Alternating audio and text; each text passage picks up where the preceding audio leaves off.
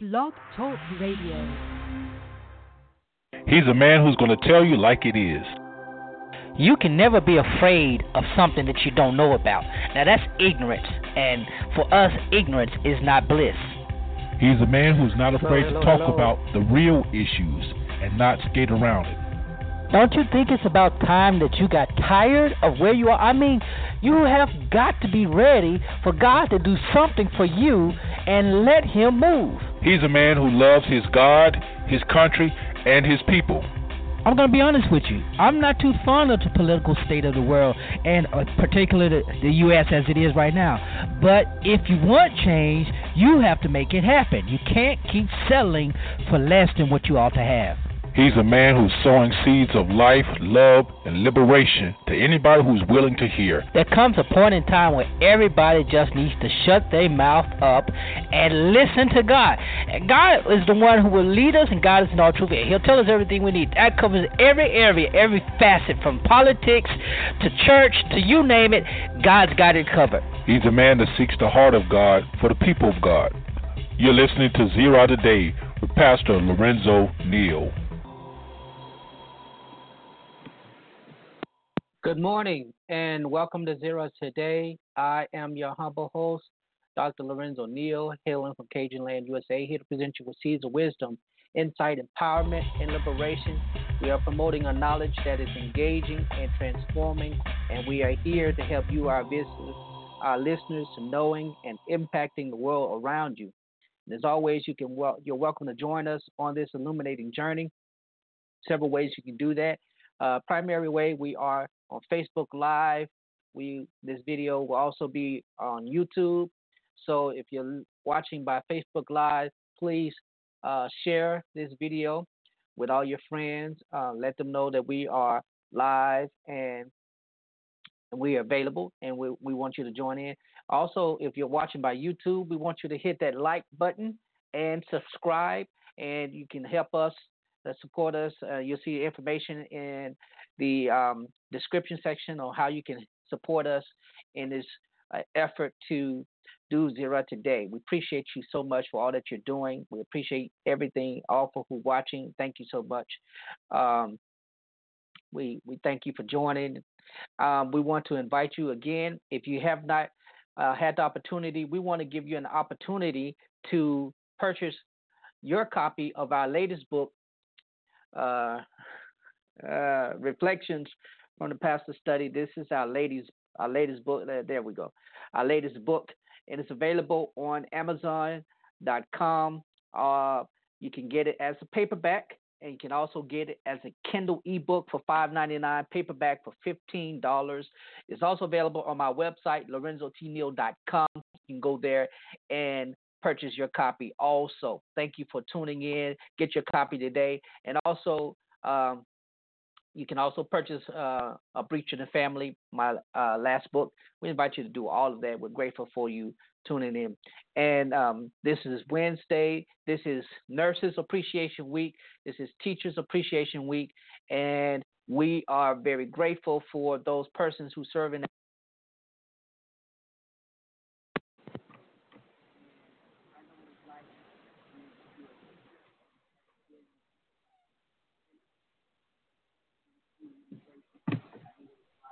and I'm grateful for those who especially right now in this moment in in this this very very very turbulent time of public education and education period um, where uh, just yesterday there was another school school shooting and I believe one person was killed and another at least eight other persons injured in that shooting. And um, you know the school dynamic school has changed and it's it's it's sad that we are in this state of affairs here in the country. Uh, but I know and I'm convinced that it will be much much better. With you know, I believe we we're in for change now. But anyway, we're grateful. Pray for those teachers and pray for those students. Um, uh, I know a lot of students and teachers uh, were preparing for uh, state testing, uh, and have done, have completed state testing in some states. I know in Louisiana they did the leap, and um, in Mississippi. They're doing testing. Uh, I think they may have just completed. I'm not sure.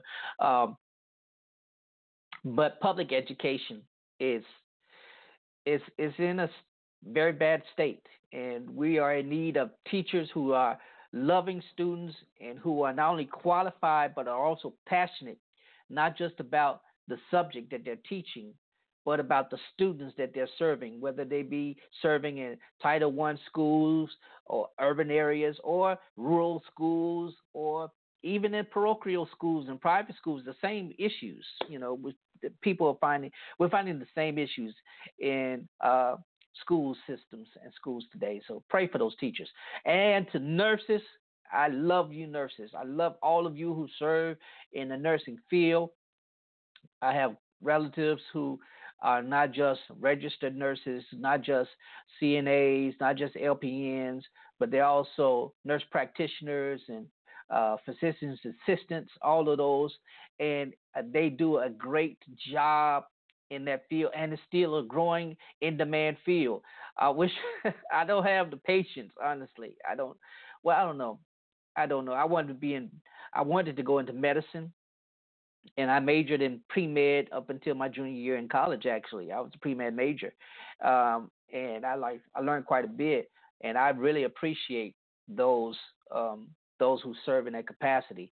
Um, my mother, before she was killed, was an LPN. She she was a nurse, and she gave love. She loved. She showed love and care, and I guess that's where I get my my caring side from. You know, from her and the fact that she served in that capacity. And so, uh, happy Nurses Appreciation Week, happy Teachers Appreciation Week, and whatever else week it may be. I just appreciate everybody and everyone. Good morning, Miss Shirley. Thank you for joining in. Um, we appreciate all of you for joining in and tuning in. Appreciate it so much. A uh, couple other things I want to get out of the way. Um, if you're in the Jackson Mississippi area. I want to take this this time out to invite you to join myself and the New Bethel AME Church family on Sunday, May the 26th at 3 o'clock p.m. We will be hosting our annual Family and Friends Day, and I'm excited about that. Always a wonderful time uh, at our Family and Friends Day. And this year we're excited to have uh, Bishop Daniel Littleton, who is the uh, prelate, presiding prelate of the Southern First jurisdiction of the Church of God in Christ here in Mississippi.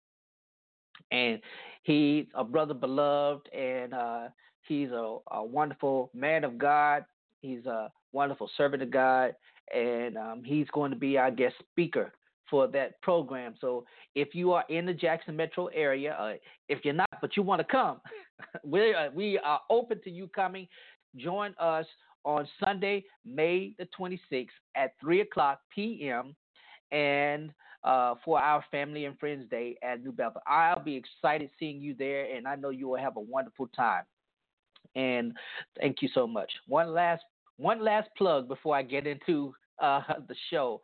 Um, I don't plug myself too much, but if you are in need of counseling and coaching, I, I want you to know I offer counseling and coaching to help you be a better your better self, to be your differentiated self. Um, and what it basically is, is helping you find that balance in your life, not just balance, but the, the emotional balance and all of the other things that can help you be a differentiated person. And you're going to learn more. I tell you, it's challenging. It's challenging to me. Uh, and I have coaching. And, you know, I'm being coached as well as being able to be able to provide that as well as pastoral counseling.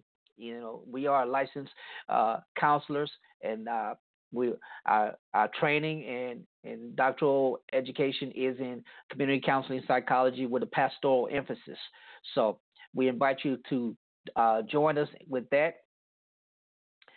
And and uh, I can't think of any other plugs, but uh, if you are interested in uh, getting that service, uh, simply inbox me. Uh, you get, get that information, and I'll provide it to you. All right, so that's enough of the plugs for today. Thank you again for joining. We appreciate you so much for tuning in. Um, so let's get right into the topic of the day. the topic of the day is differentiation of self and spirituality. Spirituality. I, I don't know why it was hard for me to say that. Differentiation of self and spirituality. Uh, I talk a lot about uh, being self-differentiated, and that was the uh, that was the primary research that I did in my doctoral program. My matter of fact, my dissertation is on differentiation self and ministry satisfaction. Um, so I, I I I have mastered and become an expert of sorts in this concept of differentiation of self. Now, uh, for those of you who have no idea what I'm talking about, differentiation of self is part of a family systems uh, uh, counseling methodology approach, and it was it was started by Murray Bowen in uh, mid to late 20th century, uh, and and his theory was basically it, it, it, was centered around family of origin and had eight concepts. Differentiation of self is one of those eight concepts. And differentiation of self is basically being able to be aware, not just self aware, but uh, aware of your feelings, your attachments, and how those uh, affect your interpersonal relationships. So, uh, a self differentiated person is not overreactionary, um, is not so easily fused with someone else, or their opinion of themselves is not as uh, fused to what someone else thinks they should be. And um, you'd be surprised how many of us because of our family of origin, we develop a very, very poor and unhealthy self differentiation that carries over into our uh, adolescence and our adulthoods. And I'm, I'm be honest with you, I, I believe the the television industry has has basically exploited that in the black community. They have taken advantage of the fact that uh, some of us are not well or healthily self differentiated. So we watch these reality television shows where there's a lot of conflict and there's a lot of fighting and there's a lot of stuff like that. And the, the shows are built off the drama of the interactions between the parties of the show, the people within the show. And it's good for entertainment. It really is good for entertainment. But the spectacle of entertainment is a reality for many, many, many people and their families. And I can't tell you the number of families that I have ministered to who have such internal conflict, and it can be easily resolved when people just begin to uh, have dialogue and explore those family dynamics. And so many people don't want to, in the black community, we don't want to explore the family dynamics. We don't want to go back too far. We know how mama and daddy may have been, and we we know how we are, and we don't want to explore it any further because it may cause some type of pain or uneasiness or uncomfortableness. And there's nothing wrong with that. And in my role as a pastoral counselor, it is is my role to help you explore that, help you become acceptable, accepting of that, and uh, aware of it, so that you can better operate and have better interpersonal and intrapersonal relationships. That's what I do. And and you know, the Bible encourages us, scripture encourages us to have healthy relationships. If we are to love our brother as ourselves, love our neighbors as ourselves, we must first know who we are as ourselves. The self is yeah, uh, getting into the, the psychological and the philosophical aspects of the self and, and i wrote about this in my uh, my research and i also wrote about it a little bit in my book a breach of the family. You can get that by the way. Here i have a copy available.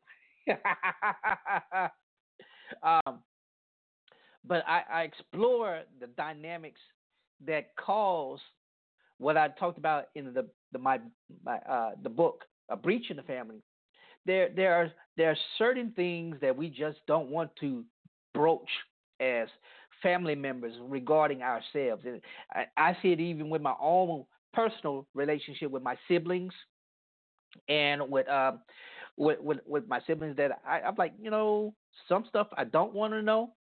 When it comes to my father, some stuff I don't want to know, and I'm okay with the ignorance.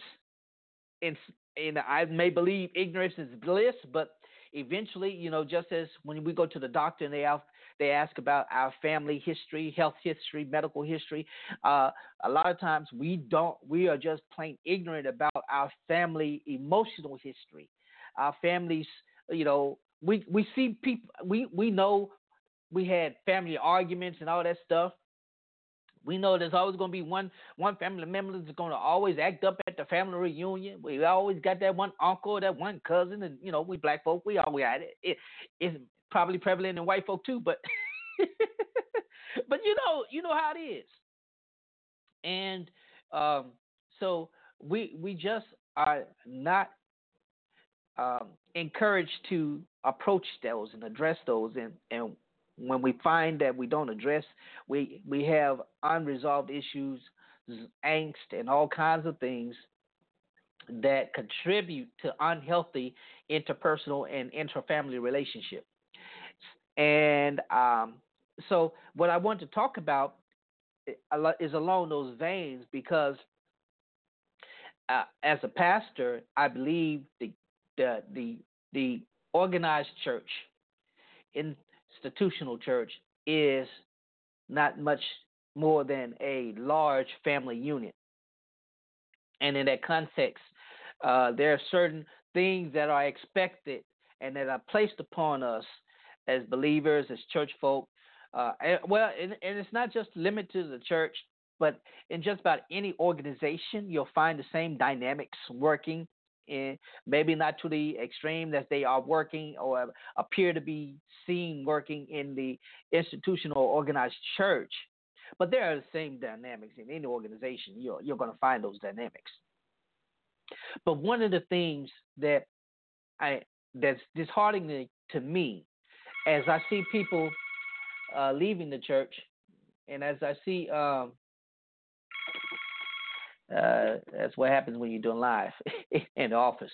As I see people leaving the church and, and leaving organized religion altogether, renouncing their faith. We just had, I just read of a pastor who who, uh, who said that after 40 years of being in the church, he has renounced the faith altogether. He no longer uh, believes in in God, but he still believes in love or something, or he pursues love or something like that. I can't recall the exact um, words, and I, and you can find that article on the Christian Post. And I think um, the Ann Brock with the Old Black Church also did a post about that. But anyway, this pastor stated that after 40 years of being a Christian, he has renounced his faith, and uh, and because of that, he you know he doesn't want to be in the ministry anymore. He doesn't want to do anything now. There was a counter argument said that he's unrepented of an affair that he may have had. I don't know how true that is, but it's disheartening to me when I hear of people leaving the organized church, and I I do understand why they would leave because the organized organized church is it can be a very terrible thing. we, we, we, it's unavoidable because we are a collective group of people with our own flaws, whatever. And sometimes that does roll over into how we put our praxis, our faith in praxis, in worship. How we worship uh, is affected by who we are as an individual. That's just the way it is, you know. You don't change just because you are in a worship experience. You don't change. Briefly, you may be uh, out of your normal, but sometimes as soon as people start shouting, they go right back to being their, their ugly self. and that's just true. That's just true. They can be all slain in the spirit. Ah, they can be all slain in the spirit. And the moment they get back up, just their hair and their hat, they go right back to being that same individual. They they're not really truly affected by their worship experience. And um, so it's disheartening when I hear stories like that. But what But I believe, and this is just me, I believe that while there's a purpose for the organized, organized church, the institutional church, I believe that we should pursue God passionately, personally. And when you have a passionate personal interaction and in relationship, uh, relationship with God, you know, you find it's more liberating. And sometimes that liberating, that liberation and that liberating experience and relationship can come across as offensive to others and nonconformists. But we got to understand nonconformity is the, the praxis of Christianity. The entire praxis of Christianity is about nonconformity. When you go back and you read uh, the Beatitudes, the Sermon on the Mount, and beginning in chapter 5 of Matthew and going on through chapter 7 of Matthew, you find Jesus teaching nonconformity. Specifically, he has an interact a dialogue where he says, "You have heard it said that you should do this A B C Y D Z." You know, you have heard it said, "Do this," but I say unto you, "Do this." Do not conform to this. Actually, uh, abandon what you have been heard and what you've been taught. And Paul, in in a way, comes back and in some ways confirms that confirms that when he says, "Look, if anybody else comes to you teaching other than what I have taught you, you know, ignore them, do away with them.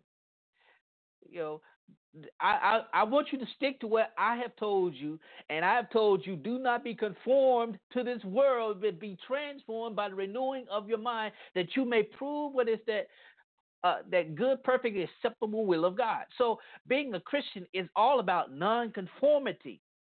Being differentiated, self differentiated, is about being non-conform. It's about being liberated. Now, you know, the liberation comes not, you know, it, it comes not because you you're different per se. You don't behave differently altogether. You know, it's about how you interact, and that includes your emotional engagement. That in- includes your, uh, uh, your, you know, soulful engagement. All of that. It, it, it is inclusive of that. And when you uh, differentiated it, uh, when you're differentiated, you're able to basically get through and understand yourself um, and, and, and, and progress. Uh, I'm, they have not allowed the Holy Spirit to start the process of change in their lives. It's that form of godliness, but denying the power thereof. Uh, Reverend Moore, uh, Elizabeth Ford Moore, thank you so much. You're absolutely right. It, it is a form of uh, acknowledging God but denying the power thereof. And many of when we come to the church, when we come, when we become a convert of any religion, not just the Christian religion, and particularly not just evangelical Western American Christian religion, when we become uh, a convert of any organized religion, be it Islam, be it Judaism, be it um, Christianity and its various uh, components and reformations, whatever it is, we are automatically placed in a point, a position, a conformity. We are automatically told this is what it should be like. This is re- we're restricted to this.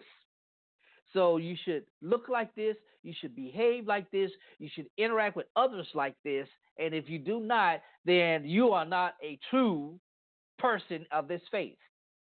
And we're seeing we're seeing it more now played out in uh, Islam than in Christianity because the the various know, interpretations of Scripture, particularly in the East and in Africa, in large parts in Africa, they're taking these extremes and they're manifesting it in violent ways.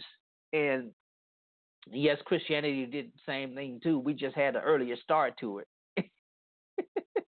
we just had an earlier start to it. You know, we had thousands of years and hundreds of years before Islam came out where we were able to master this idea of conformity. And so when when we look at differentiation from the perspective of not conforming to the organized or institutional church, it places us in a in, in, a, in a vicarious it places us in a, in a very very peculiar place because we have to find where we fit in for one. Uh, in, in my book, I talk about the four uh, hidden rules of the breach, and I uh, I draw that that from um, a book by uh, what's his name um, Charles Sloat, Donald Sloat, excuse me, Donald Sloat, and his book Growing Up Holy and Wholly, Holy H O L Y, and Wholly W H O L L Y. Um, he talks about four rules that we conform to and I'm I'm gonna break these down to you right quick. The four rules: don't talk, do say, don't trust, do trust, don't feel, do feel, don't want, do want. Those are the four rules that um, he says keep us conformed to behavioral, emotional, and all other kinds of praxis in, in our spirituality in in the organized and institutional church. For example, the first one when he says, "Don't talk, do say." When you it's basically it's like you know you know what you're going on, you know what you see in the religious experience and religious traditions that you may uh, be a part of, and you are not to critique those. Those are sacred cows. You just fall in line with them. And the moment you begin to make the observation that, okay, some of this may be unhealthy for me, or some of this may be unhealthy for our collective group, some of this may be unhealthy altogether. Let's see if we can, you know, yeah, find a way to to better do this. And instead, they say, "Nah, uh-uh, don't say it. Don't say it. Keep it to yourself." Keep it to yourself. Whatever you see, whatever whatever you hear, keep it to yourself. Because this is about conforming. This is about this is about making sure that you fit in and stay in. And again, if we're going to follow the model of Jesus of Nazareth, he did not conform. Even when his own disciples wanted him to, when his own followers wanted him to, when the Pharisees wanted him to, he didn't. He didn't. And and it worked out for us in the long run because you know we now have the narratives to to read that that show how his nonconformity benefited those who would follow him and as he prayed in John 17, said, I pray for those who will believe based on the words of those who are now with me. And we are part of that and we see the benefits now, but it ultimately led to his death. And you know, that's it's a terrible thing. The other thing, the the other part is, um, let, let me let me read this real quick. Um, in my case, my family all but ignored the events leading to and resulting in my mother's demise uh, and my brothers and my disaster. It took nearly 20 years for it, before any of us could actually talk freely and openly about the pain we experienced after my mother's death and her funeral. Uh, life was supposed to move on. The only problem we had uh, is that, in the case of my family, my brothers and I reminded them of her. So they were always seeing her. They were always remembering her, and they were you know, it was it was difficult. It was challenging to get past that. There was no doubt um, that everybody loved my mom and everybody loved us as her children, but you know, it was still difficult addressing and speaking about the trauma from that event. So we didn't talk about it. You, you didn't talk about it. You know, if you did talk about it, you just talked about uh, some happy moment or something like that. Um, and in the church, uh, we're seeing this now in the church Me Too moment, where now people are beginning to talk freely, a little bit more freely, about their experiences with church abuse. And the fact that they experienced this and they they couldn't talk about it what they saw what they were experiencing then or what they knew was happening then they could not talk about it but now the environment is where they can talk about it and and unfortunately it, it's going way left you know is is bringing some liberation is bringing some attention to very very some very very messed up things that has occurred because of the institutional church sanctioning it or being complicit in its uh, happening. And so, uh, as they are speaking out, some are, are, are, are, pushing back on that. But we shouldn't push back. We, I mean, it, we just have to be honest and acknowledge that this happened. This, this happened. This is happening. And I hope and I pray that it does not continue to happen. But you know, history does have a way of repeating itself. Uh, second thing, do trust. Don't trust, do trust. Don't trust yourself. This is a big thing in, in the black church. Um, with the rise of prophets and apostles, there's this idea that that is is pretty damning and, and and hurting and condescending in my perspective. Those people who say that you as a layperson cannot hear from God like I can hear from God. Don't trust your personal spirituality, but trust my person, trust my Trust the fact that I'm a prophet, I'm an apostle, I'm a pastor, I'm a minister. I have this authority based on me by my uh, ordination credentials.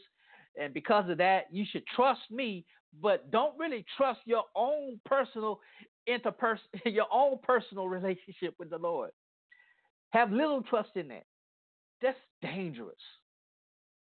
I had to catch myself as a pastor when I when I began to see that I was uh, expecting the people to trust me more than their own study. And yes, I'm trained. Yes, I'm credentialed. Yes, I've gone through school to learn how to uh, properly exegete scripture and all that stuff. Yes, I, I, I, you know, I know the languages. Yes, I know context and all that stuff. But if I don't have a prayer life, it means absolutely nothing if I don't spend enough time really reading uh, the scriptures for myself without having to prepare for a sermon, to just go through the stories and allow the stories to bring me into reflection, eh, then it's meaningless. We shouldn't we shouldn't be telling folks don't trust themselves. Now I now here's the caveat to this. Here here's this. Is that yes, there have been a lot of bad movements from people who unfortunately thought they were hearing from God and led a lot of people astray.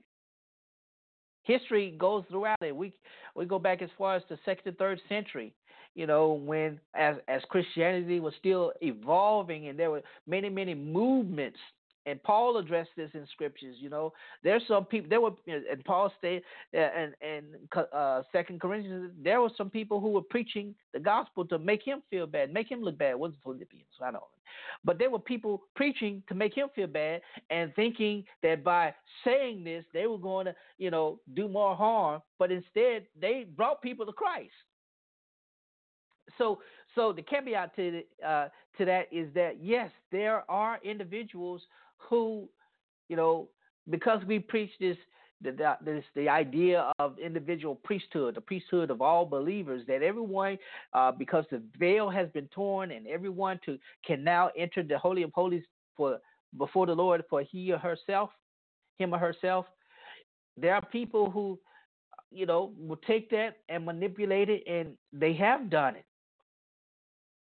And one of the prohibitions that the Roman Catholic Church had on education for uh, public education uh, during the early parts of uh, their their movement. Why why the church, why the clergy and the uh, aristocrat the nobles were the only ones who were able to be educated was because they had the understanding that if people learn, if they learn how to read scriptures, they're going to begin to not obey. They're not going to listen to us. They're, you know, and and Luther when he when he translated the, the scriptures into German and made it available for all the Germans, it was it was changing.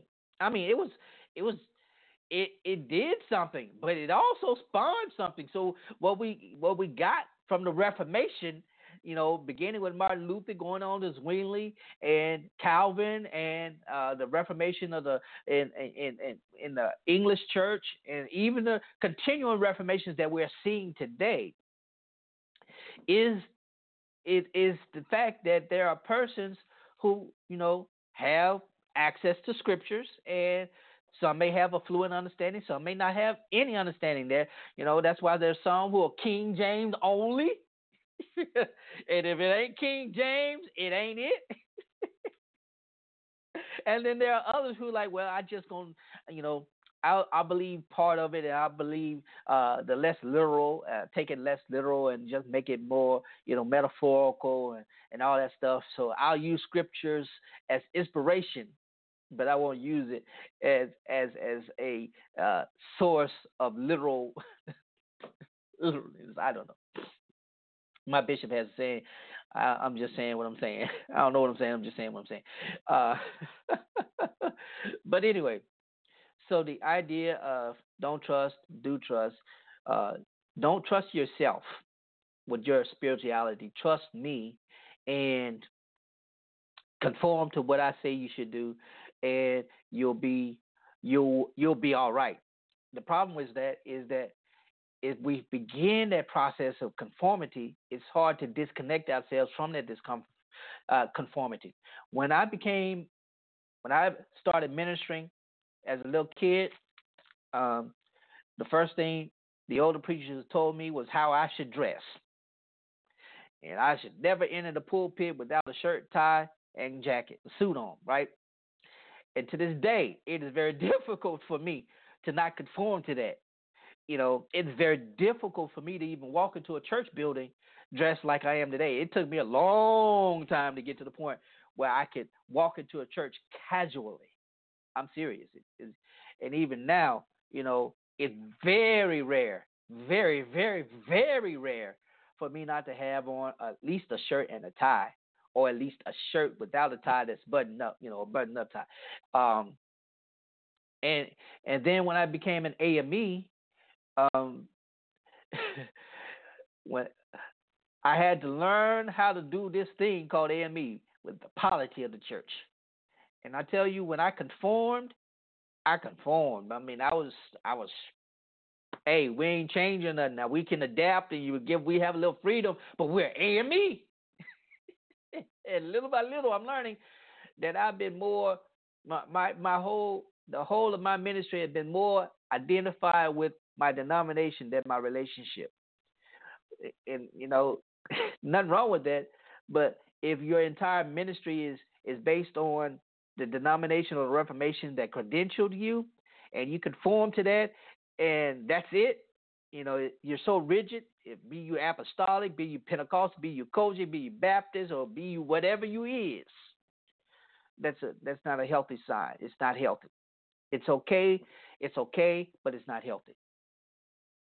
Um, the other thing, the third thing, don't feel, do feel.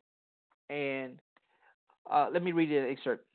Um, when they're in in home environments where they there's the don't talk, do talk, you know, don't say, do say. In environments like that, there's also this: don't feel, do feel. Uh, in Western Christianity, particularly in evangelical Christianity, we're finding this real, very, very, very distinct. This is probably the one of the most distinct things about Western American Christianity is the, the, the conformity to what you should be feeling, should be for, should be against. Uh, and that's abortion, that's uh, same sex attraction, those are the two primary things. I'll just stop right there. Those are two things right there: abortion and same-sex attraction.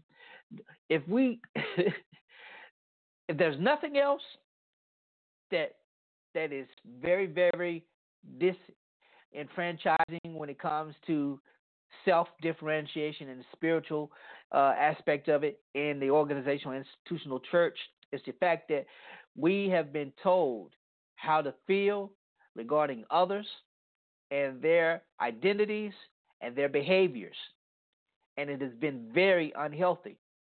And matter of fact, I believe that's probably been the biggest contributor to the decline, both morally and numerically, of the church.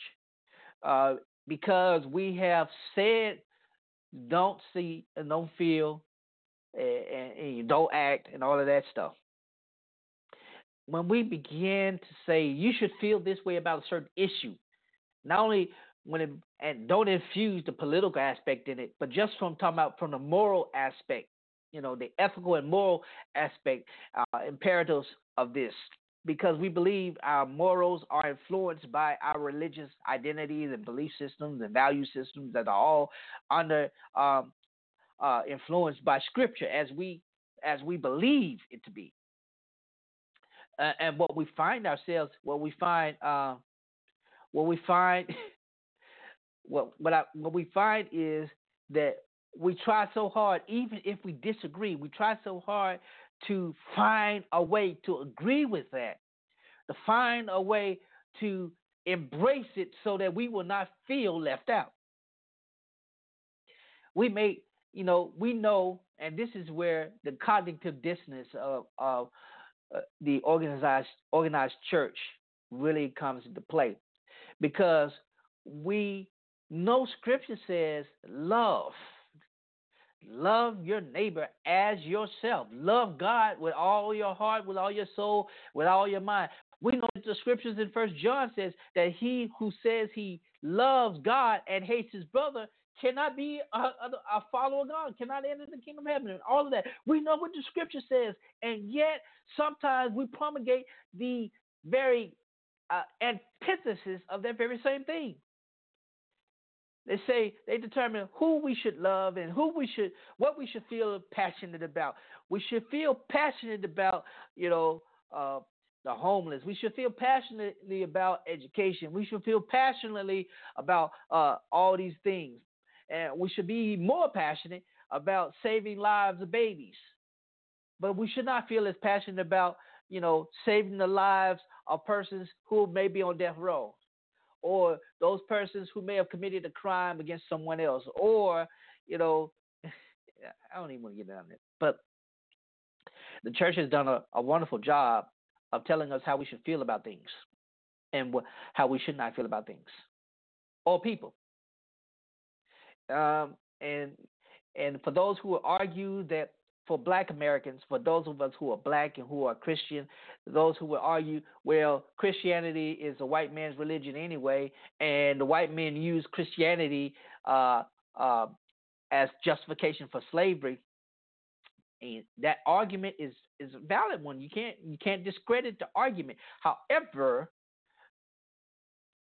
we must be able to differentiate the argument from the scripture and from the praxis because again, when when when we're talking about differentiation, being healthy enough to be able to know and be aware of who you are, how you feel, and how those feelings affect your interactions with someone else. When it comes to the institutional church, the organized church, the spiritual life altogether, it is a key component to know that if we're going to adhere to the scripture that says love is this, love your neighbor, and all that stuff, then we cannot subscribe to anything outside of that component and that with that, that perspective. I love to hear your thoughts. Uh, uh, uh, uh, the word of God is true is our measuring rod. You're exactly right. You're exactly right, uh, Reverend Moore. It, it is our measuring rod. And for many within the organized church, and I'm speaking again in, in very generalization, generalized means, but for most of us, we simply have bought into the idea, especially if you are if you were in a holiness tradition, and by holiness tradition, I, that, that is inclusive of the Wesleyan, which I am a part of, and if you were a strict Pentecostal background, you would you were automatic. It was drilled in you. It was drilled in you, and we're seeing that in also in uh, what some would deem fundamental uh, fundamentalist uh, Baptist churches, like the Southern Baptists, and a lot of them, uh, you know, or let's just put it as some fundamental, fundamentalist Christian uh, faith communities they, they, that's also expressed. The thing about it is, for us to be healthy, we must be differentiated. For us to have a more rewarding and more fulfilling spiritual life, it's definitely more liberating spiritual life. We must be liberated. The last one, um, I want to, and did I skip one? Let me see. Uh, don't want, do want. Um, what did I say about this one? I don't even think I talked about that one in the book. But the don't want and do want is very similar to the do, don't feel, do feel. Don't want the world stuff. Don't be conformed to the world. Be transformed by the world. You're renewing mind. And now this has crept up. You know, you should want to to be wealthy and healthy and all of this stuff. But you know, I've run out of steam. but but here's the thing. As as a pastor, is my goal and my hope for those that I minister to regularly, more consistently at the place where I serve, for them to get to the level of differentiation within their individual self and with their uh, with our collective body self, so that we function better. As as Charles Wesley said, wrote in the hymn um, "A Charge to Keep I Head," I have. He he writes the line: "To serve the present age, our calling to fulfill, or may it all my powers engage, may it all my powers engage to do my master will, or may it all, the entirety of ourself, the entirety of us as individuals, may it all my powers engage to do my master's will. Um, Paul Tillich, um, Christian philosopher, existentialist, and and uh, theologian um, who I draw a lot of my inspiration from, um, along with Dr. Martin Luther King. And I, I, I, think I said it in the last broadcast, uh, Dr. King drew so much inspiration from Paul Tillich in his understanding of the necessity for that component of knowing uh, who we are, where what our existence contributes to the essence of our faith.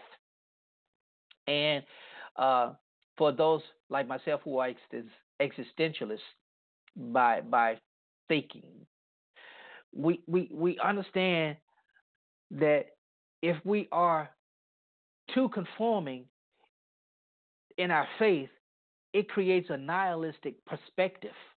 By nihilist, it means we live a dreadful life, and dreadful could be in a in a bad sense as well as in a in a good sense. We live in a in the bad sense. It's a dreadful existence in that we are so conformed to the religious experience only that it negates our interpersonal life. So we don't spend as much time working on ourselves to have a better relationship with others. We spend all our time working on ourselves so we can get to heaven and getting to heaven. what the song say? Everybody talking about heaven ain't going there. and so if we spend the vast majority of our Christian existence bettering ourselves with the hopes of only getting to heaven, then we in turn live with that nihilistic thing like this is just too hard, too burdensome. I can't do it. And we put more burdens on ourselves trying to make our lives more conform to what we believe is the image of Christ, but it's really only the image of the invisible church. not the invisible God. Christ was the, as Paul writes in Ephesians, Christ was the image of the invisible God. Or is that Colossians? Yeah.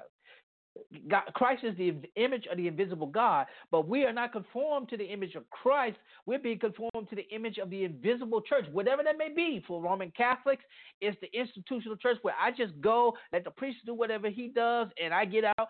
You know, I do my thing and I'm gone. And for those of us in Protestant faith, it's a variation of those things and and conformity to the idea, the ideal system of church. So we can have church all day. We go to church. Oh, we had church. And yet our interpersonal lives are no better because we are not not only are not addressing ourselves, but we are not having the ability or the capacity to interact with others, to draw them to Christ. We're turning them away. And the good thing about the dread of the existence is that we know that this is fetal Life is vapor. It is we're like grass. We grow up today and then we are cut down. And in that sense, we know that for the few moments of our life, the existence that we have should be meaningful enough for us to indulge in a relationship with the created, the creator, and the created. Paul Tillich states that our faith is that which is of ultimate concern to us. And when we take out of the constraints and conformity of the religious system of the church, then we find that thing which drives us the most to serve God and others the most, that thing which is our ultimate concern, frees us from the dread of this life's futile existence, frees us from the moments we know that one of these days we're going to die. And while I love to preach it, one of these old days, uh, some glad morning, mm, I'm fly away. Yeah, one of these old days. Yeah, I, y'all didn't know I could do that, did you? but um, but that that's what we should be about. Differentiating, differentiation of self should be can be rewarding, not just for your interpersonal relationship with your family of origin, with your with your siblings, with your children, with your spouse. It, it's very rewarding uh, in that capacity. But within the organizational church, for us to be better believers, for us to be better witnesses and evangelists, we must not conform. We must differentiate. We must be differentiated. Because when we are differentiated, we're not concerned about anything else. We don't react to what folks think about us. We don't we don't have this fused relationship based on identity or what people think we should be. And we don't get mad when folk find out we're not who we are, who they think we are. We don't get mad at ourselves when we find out we are not who we think we are. So, and like Forrest Gump, that's all I got to say about that. Again, before I want to thank all of you for tuning in um, and listening. Thank you so much uh, for the comments. I appreciate it. Uh, again, share this video with your friends. If you're this is Facebook Live, so share it with your friends. Invite them to join us. If you're watching by YouTube, hit the like button wherever side that's on. Hit the like button. Hit and subscribe to the show. Um, we're trying to do as much as we can. And in, in the scripture, you'll find information on how you can support me and continue what we do. And by Facebook Live, you can simply inbox me and I'll give you the information on how you can support me. Uh, you can also go to Patreon. I'm on Patreon. You can become a patron and support me there for as little as a dollar a month, and you have opportunities to get a lot of stuff. Also, I want to again encourage you if you have not done so, I want to encourage you to get your copy of my latest book. Uh, there it is. Get it. It's available on Amazon Prime. Uh, I mean Amazon. if you got Prime, it's available there. Amazon for paperback for fifteen dollars. Also as a Kindle e-book for five ninety nine. Go ahead and do that. Um, and you can also order from my website lorenzotneal.com. You can order it from there. And I just appreciate everything that you do. Um, Thank you so much. I appreciate it, appreciate it, appreciate it. You guys have a great day. And happy Mother's Day in advance. to all of you mothers and those of you are surrogate mothers. Thank you for loving us who do not have their mother with us anymore. And y'all pray for me because this is going to be a tough one. This is going to be the first Mother's Day without my beloved grandmother. Um, I call her my mom because she was the only mother that I knew once my mother uh, made her transition. And I'm trying not to tear up right now, but uh, so we'll be celebrating that. It's also my grandfather's uh, birthday, so we'll we'll be home in Louisiana partying up for a little way, a little bit. We're gonna have a good time, and uh, show him some love on his birthday on this coming Saturday. And um, uh, thank you so much for supporting all that we do uh, with uh, Zero today. We appreciate you so much. Continue to pray for us and lift us up in your thoughts and your support, your financial support. We thank you so much. Again, if you are in the Jackson metro area, this is a this is a plug again. Uh, May the 26th, 2019, at 3 o'clock, we want to invite you to New Bethel AME Church for our annual Family and Friends Day. And uh, you're going to enjoy it. You're going to enjoy it. You're going to enjoy it. And thank you so much for tuning in. You guys have a great day, and I am out here. God bless. You.